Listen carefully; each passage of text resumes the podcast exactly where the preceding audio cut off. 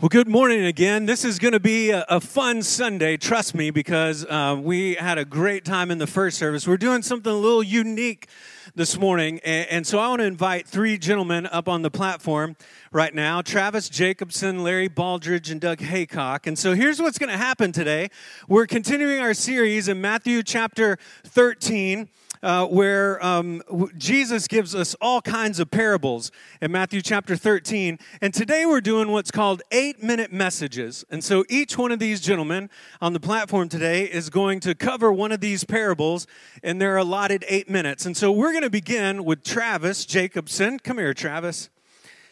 Travis, here's what you need to know about Travis. Travis has been leading our student ministry. He's been our interim student director uh, here at, at, Lawrence Free Methodist Church since uh, April, May timeframe, something like that. And, and, I just want to say in front of all these people and, and to let you know that, that Travis has done an amazing job. And so, yeah.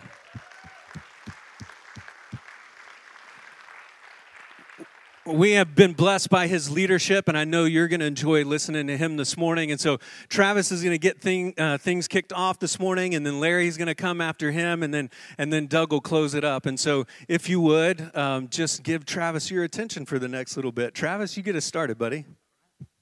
Well, hey, good morning.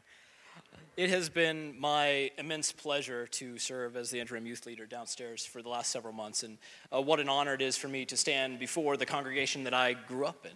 Um, I just ask that you have a little patience with me, as uh, I don't normally do this, so this is great. But hey, uh, would you please pray with me as we get started here? Father, humbly I ask you to be here. Guide my words. Receive all the glory. Give them patience with me and grace just as you show us every day. We love you, Father. We ask these things in the name and authority of your Son, Jesus Christ. Amen. Well, hey, we're going to be in Matthew chapter 13, starting at ver- about verse 24. If you want to follow along in your Bibles, or it'll be up here on the screen, I'm just going to read it out loud at the parable of the weeds. Uh, read with me here. He put another parable before them, saying, The kingdom of heaven may be compared to a man who sowed good seed in his field. But while his men were sleeping, the enemy came and sowed weeds among the wheat and went away. So when the plants came up and bore grain, then the weeds also appeared. And the servants of the master of the house came to him and said, Master, did you not sow good seed in your field? How then does it have weeds? He said to them, An enemy has done this. So the servants said to him, Then do you want us to go and gather them? But he said, No, lest in gathering the weeds you root up the wheat along with them. Let both grow together until the harvest. And at harvest time, I will tell the reapers, Gather the weeds first and bind them in bundles to be burned, but gather the wheat into my barn. It continues on a little later, starting at verse 36. Jesus left the crowds and went into the house. And his disciples came to him, saying, Explain to us the parable of the weeds in the field. He answered, The one who sows the good seed is the Son of Man. The field is the world. The good seed is the sons of the kingdom, and the weeds are the son of the evil one. And the enemy who sows them is the devil. The harvest is the end of the age, and the reapers are angels. Just as the weeds are gathered and burned with fire, so will it be at the end of the age. The Son of Man will send his angels, and they will gather out of his kingdom all causes of sin and all lawbreakers, and throw them into the fiery furnace. In that place there will be weeping and gnashing of teeth. Then the righteous will shine like the sun in the kingdom of their Father. He who has ears, let him hear. So I want to look for a moment at weeds. What is that? What does that mean? Uh, something that is truly awesome about our God is that He is fully capable of giving us perfect analogies, and every word holds weight and wisdom within it. Because of that, weeds here, we know the type of weeds that would have been commonplace at this time in this place in history, right? It would have been a weed called darnel. And I have a slide here comparing darnel and wheat. And what I want you to notice is that you can't tell the difference. To the untrained eye, it is indistinguishable from wheat, darnel is, that is. It's only when the wheat produces its fruit, the actual grain heads, that the differences become discernible. In fact, it's often mistaken for wheat and therefore has earned the name false wheat in the same way that you might say fool's gold. Also, when it grows alongside wheat, side by side, the roots become intertangled, inseparable, intertwined. You would not be able to pull out just one of these without uprooting, damaging, ruining, or harming in some way the other. Can't pull them apart. Now, this parable points to a real and inevitable final judgment, and that day is coming. But what I want to speak to this morning is not about that final act, but instead, what happens between now and then? What happens in the meantime? Did you notice in this parable the mingling of the believers and unbelievers, the good and the bad together in one place here on earth? The kingdom of heaven, as it's described, is intermixed. To us, our natural inclination is to say, well, that seems like a mistake. The good, the bad together, that seems not good for the good, right? That seems bad for the good. Especially when in the parable, right before this one, Jesus talks about wheat being planted, and it's planted among, among several places, but among those being among some weeds, and the weeds grow up and choke it out and strangle it to death. That doesn't seem good for the weeds. Did you notice also that the angels, the servants, the reapers, their natural instinct was the same as yours? They go to God the Father and they ask, Do you want us to go pull them up and separate them? But God forbids it. Why? Why would God say not to pull the weeds? It seems good to us, it seemed good to the angels. Why not? God is infinitely patient with us, and He is unwilling to lose even a single stalk of wheat. And that's true and consistent in all scripture, not just this parable. He says in another place when Jesus is speaking to his disciples that he would leave the 99 sheep of his flock to go after and pursue the one that had wandered off. Our holy heavenly Father loves, values, and likes you more than anything and wants everyone to be with him. 2 Peter 3 states it like this The Lord is patient with you, not wanting anyone to perish, but everyone to come to repentance. And I believe that this intermixing, the good, the bad together, that this is the most effective way.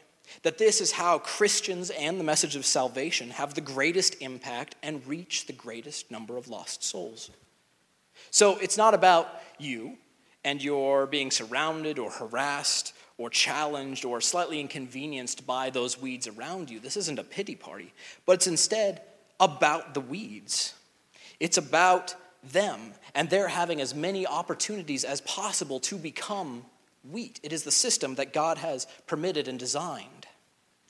Before that final judgment, the end, the cutoff, don't you think God wants to reach the most people? And hasn't He decided to use us to reach those people? God put you here in this little patch of soil, in this time and this place, surrounded by these people, perhaps these weeds, under these circumstances, so that you could reach and save the lost around you. And here's another truth He has determined that those weeds which are around you are to stay there on purpose. It is not your place to remove them from your life. You wouldn't even know how. They are indistinguishable to us. You do not have that knowledge and authority. And even if you tried to pull them out, you would damage yourself or those around you because your roots are intermingled. We are called to be in the world with people, seeking to save those around us. Not in some holy huddle of isolation, not cut off in convent, or somehow fortified against new incomers but instead, He has designed that we should be good influences to all and signposts pointing the way to find and follow Jesus in the same way that our mission statement says. So, what am I asking you to do? Just a small thing, just the things that Christ asked us to do, right? Be good influences. Befriend the friendless and the lonely. Console the heartbroken and the grieving. Encourage and help the depressed. Foster the orphan care for the sick. Be generous with your time and with your money. And all of these things to such an extent that it confuses people. So that when they come to you and say, Why? Why do this? Why live this way? In that moment is your chance to share your testimony of God's grace, giving Him glory and credit where credit is due. It is this to which you are called, and this is your mission live like Christ, and so save all men. I want to thank you guys for letting me share this morning. Would you uh, pray with me again, just in my closing? Father, thank you. Speak to us and write upon our hearts. Open your ears to what you would have us hear through your Spirit within us. We love you, Father. Bless our efforts to know you more. In your Son's holy name, amen.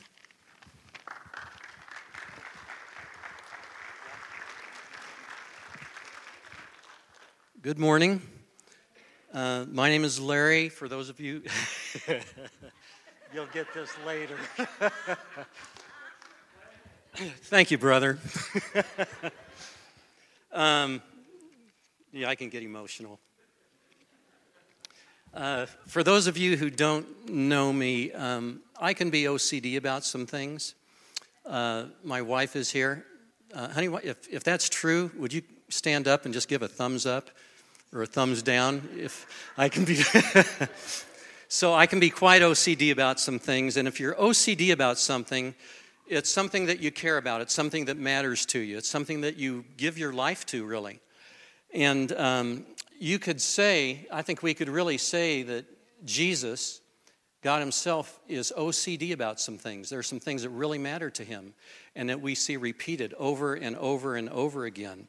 And so, uh, as we prepared, we didn't plan on this, we didn't collaborate it, but it, will be interesting on how the three uh, parables that we're sharing from really do dovetail with, with each other regarding the theme and the uh, central truth of, of what Jesus is saying in this chapter of Matthew 13. So we'll start by reading Matthew 13, 31 through 32, and this is the parable of the mustard seed. So it should be on the screen behind me. Let's read that. The kingdom of God is like a grain of mustard seed that a man took and sowed in his field. It's the smallest of all seeds, but when it is grown, it's larger than all the garden plants and becomes a tree, so that the birds of the air come and make nests in its branches.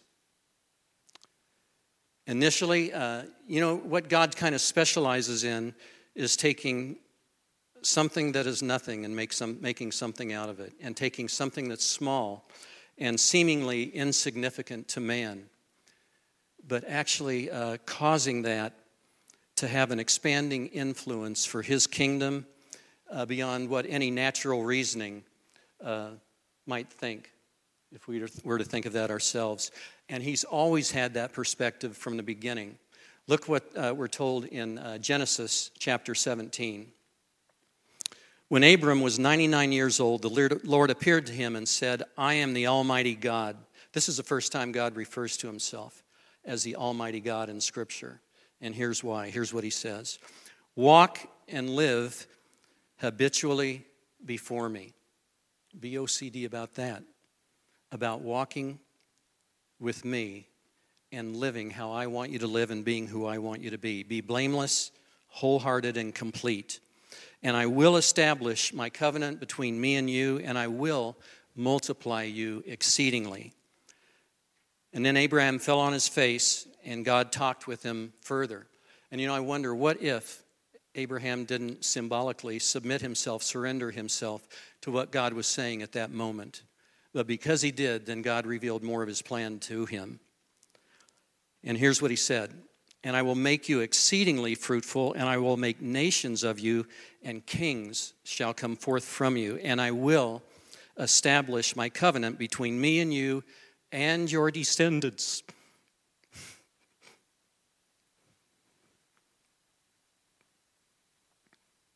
My granddaughter showed up this morning. One of my descendants.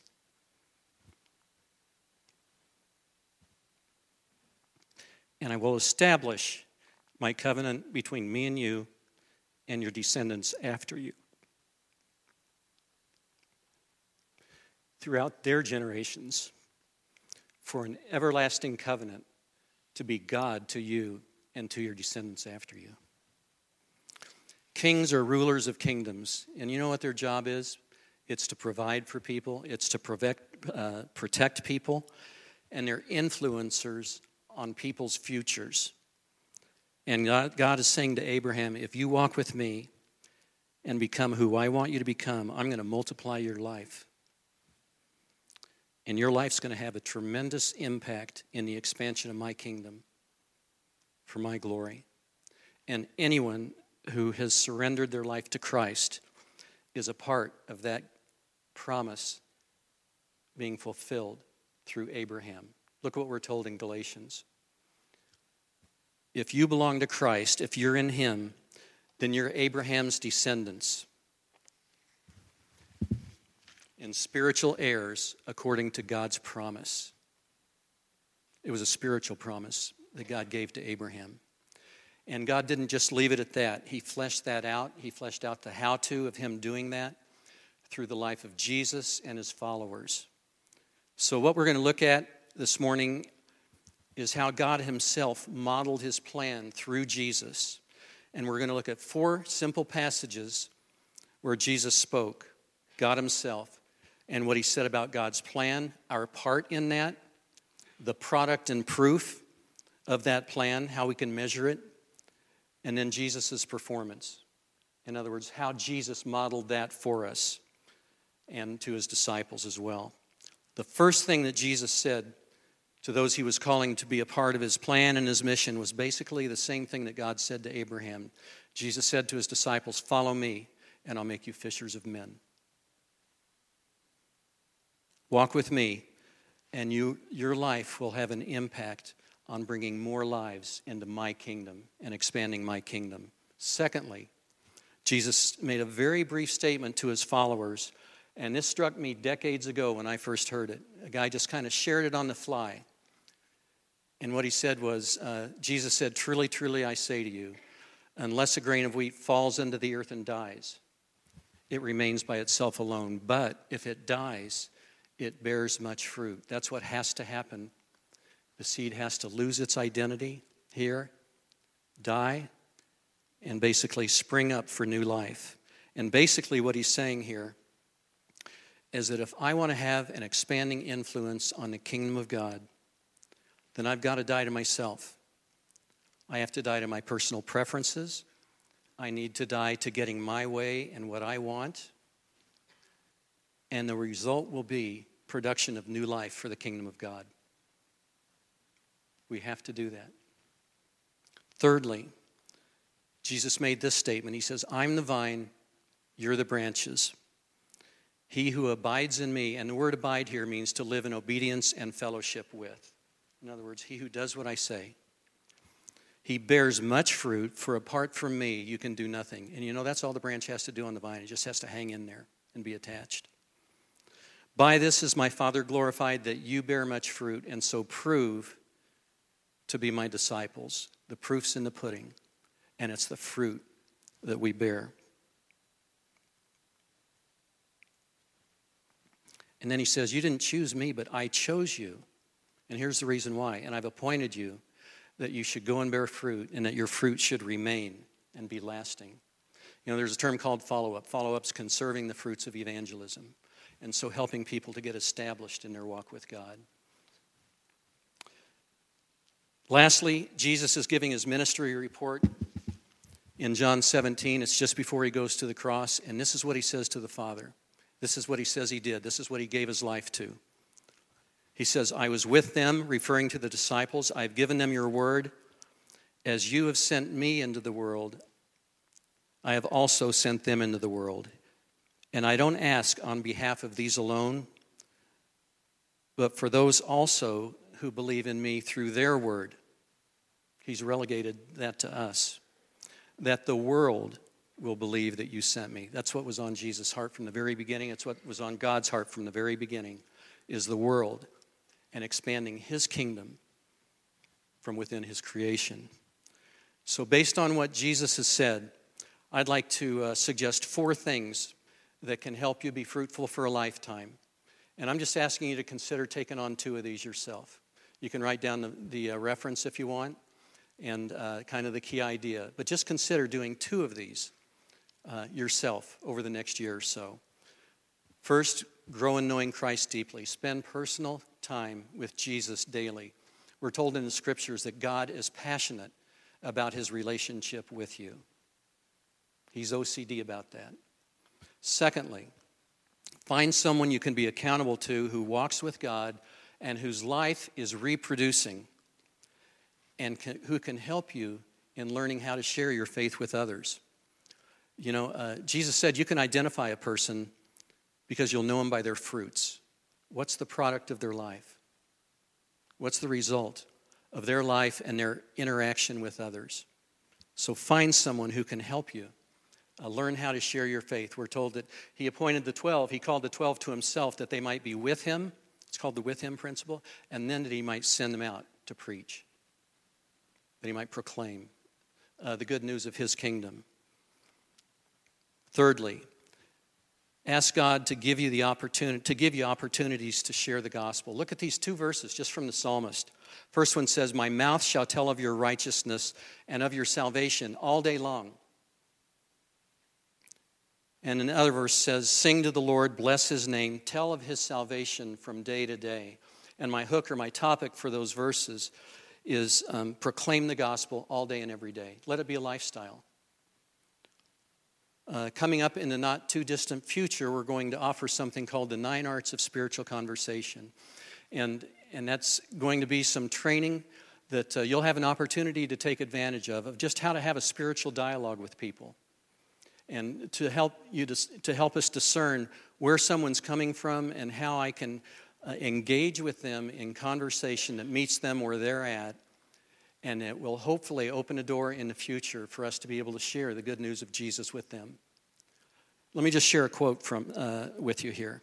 You are supposed to feed yourself spiritually every day, not just on Sundays. And when you're loving other people,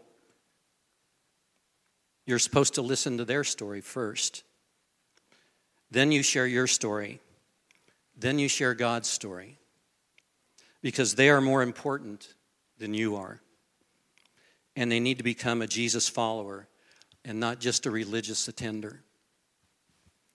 Um, that's something word for word that was shared with me on the phone this week. It's not from the training we're going to have and that's my 20 year old granddaughter. She's known the Lord for eight and a half months, and that's what's on her heart. That just spewed from her mouth when she asked what I was going to be sharing on this morning. And you know, it's not just something she knows intellectually, but it's part of her life.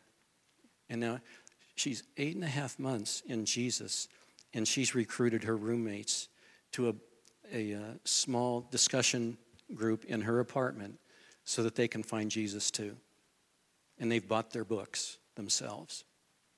Anybody can do this. Finally, um, I think the last thing we can do is to just be thankful, tender, and teachable for a lifetime. Look what the psalmist said Create in me a clean heart and sustain me with a willing spirit. Then I will teach transgressors thy ways, and sinners will be converted to you. That was his heart. And, uh, you know, God says, Jesus said, the harvest is plentiful, but the labors are few. Therefore, beseech the Lord of the harvest to send out labors into his harvest field. The answer to reaching the world for Christ is us, its people. And God's intended to do that from the very beginning, and he still intends to do that today. Let's pray. Lord, I just thank you that, God, you're very clear, not only in what you say in your word, but, but uh, what Jesus modeled for us and what he communicated to his disciples, he lived. And it was part of his life and his lifestyle. And so I pray that you just help each one of us to really know what it means to be one of those little insignificant grains of wheat that falls into the earth and dies, so that we may bear much fruit and see your kingdom expanded here on earth for your glory. In Jesus' name I pray. Amen. Thank you. So, there you go, brother. Here you go. Oh, you do? You do need mic. Okay.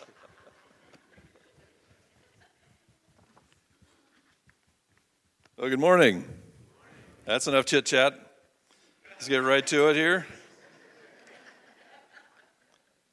In Matthew 13, verses 44 through 46, we find two very short parables um, the parable of the hidden treasure and the parable of the pearl of great value. So let's listen as I read these to you. The kingdom of heaven is like a treasure hidden in a field, which a man found and covered up. Then, in his joy, he goes and sells all that he has and buys that field. Again, the kingdom of heaven is like a merchant in search of fine pearls who, on finding one pearl of great value, went and sold all that he had and bought it. Now, one of the things that we know about interpreting parables is that, except in those very few cases where Jesus specifically gives some kind of symbolic meaning to every detail, a parable is usually intended to make one single central point. And so, with these two parables, what is that point? Um, both stories involve the discovery of something that is so valuable that the finders are willing to trade everything that they have for the thing that they've found. And Jesus is saying that when someone finally realizes the significance of the kingdom of heaven, nothing else can compare. The kingdom of heaven, Jesus says, is like this. Now, the kingdom of heaven seems to be Jesus' favorite subject. It was the main content of his preaching from the very beginning of his public ministry. The phrase kingdom of heaven or kingdom of God, those two things are interchangeable, is a way of describing how things are under the rule and reign of God the Father. There is a future aspect, and sometimes Jesus teaches about that when uh, he speaks about heaven and about the life to come. But when Jesus began his public ministry, we're told that his message was pretty simple repent and believe in this message, for the kingdom of heaven is at hand. Now, that phrase, at hand, suggests that because Jesus has come to us, the kingdom of heaven has come as well, in some sense, in some way. And that should motivate us to live differently. So when Jesus taught and preached, uh, when he taught and preached, teached, did I say that? When he taught and preached, he taught about a different way of living in the light of the presence of the kingdom. So often he used phrases like, You have heard it said, but I tell you. Or he would describe the way things kind of work in the world as they know it, and then he would say, But it is not so among you. So things are different in the kingdom of heaven. Most of the Sermon on the Mount, which takes up three whole chapters of Matthew's book, is about how to live this different kind of life in the here and now. And right in the middle of that sermon, in chapter 6, Jesus teaches his disciples to pray. He says, Your kingdom come, your will be done on earth as it is in heaven. So much of the narrative about the life of Jesus shows us not only his teaching about the kingdom kind of life, but also his example of that kind of life, where people are more important than things, where compassion is more important than the religious rules that had become such a burden to the people in Jesus' day, and where love for God and for one's neighbor in the here and now is the ultimate form of obedience. So let's just look one more time at these two little parables. Each of the two characters in these stories finds an enormously valuable thing. And because these two guys recognize its value, they trade in all of their earthly possessions to have it. And Jesus says, The kingdom of heaven, the kingdom which is among us now at hand, is a lot like that. This kingdom kind of life, this transformative life, this radical, countercultural life, life that is fueled and motivated by the love of Christ and powered by the Holy Spirit, is so amazing, so valuable that once you realize what you found and once you realize what it means, it makes total sense to prioritize the kingdom life over everything else. It is a life of love and compassion, a life that is focused on other people, Just look at the way Jesus lived. And when we understand and experience the love of Jesus, Scripture says that love causes us to love. We love because He first loved us. And the love of Christ compels us, Scripture says, to love others and to serve others and to be the hands of feet in Jesus in the world today because the kingdom of heaven is at hand. So I'm going to just put this question out there.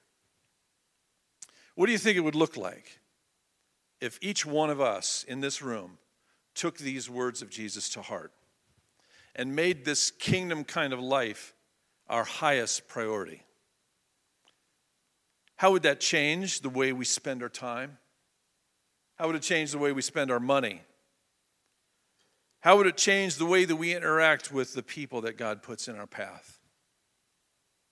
How would it be how would it affect the way we treat the least of these? And what would be the impact on our community if we actually lived and loved as if we truly believed that the kingdom of heaven is at hand? Some of you are already on this path, I know, and that is awesome. But can you imagine what might happen in Lawrence, Kansas, if we all got on that path together and, in obedience to Christ, made the pursuit of this kingdom kind of life our highest priority? Back in June, I preached a sermon where I asked you, Are you in to be salt and light and serve our community? And many of you responded, and that was awesome. Um, and that is one aspect of what we're talking about today. But I feel like the question for today is actually much bigger. And I've been asking myself this question Am I all in for this kingdom kind of life? I know it's not necessarily an easy life, but it's a joyful life. Jesus talked about how when this man found this, this treasure in the field, he was so filled with joy that he went and sold everything to have it. I want that life. And I believe that many of you want it too. And it isn't something that happens all at once. Learning to walk with Jesus in kingdom life is a lifelong process. But here's the thing it's worth it. And that's the whole point of these parables. Not always easy, but always worth it. So let me put that bigger question to each one of us this morning. Ask yourself Am I all in for pursuing the kingdom kind of life that Jesus has called me to, whatever it might cost. Would you bow your heads with me? Our Father in heaven, we're grateful for your word, for those who over many, many centuries have preserved it and passed it to us, because when we read about Jesus, we understand more of who you are. As we get to know him better, we come to know you better as well. And Lord, we do want to know you. As we read and ponder, ponder, these parables of your kingdom, Lord, I pray that you light this Holy Spirit fire in each one of us, a fire that will open up our eyes and help us to see the overwhelming value of knowing you and walking in your ways, and of seeking your kingdom and your righteousness is our first priority, trusting that everything else will fall into place under this one pearl of great value. I pray for each one of us that you would teach us what it means to live the kingdom kind of life, to value your kingdom over every other thing, and how to participate in your kingdom in the here and now, even as we continue to hope and trust that you will one day call us into your very presence to live in the light of your love and grace and mercy forever. And Lord, we pray that your kingdom will come in all its fullness and your will be done on earth in us and through us, even as it is in heaven. And we ask it in the name of our Savior, Jesus the Messiah. Amen.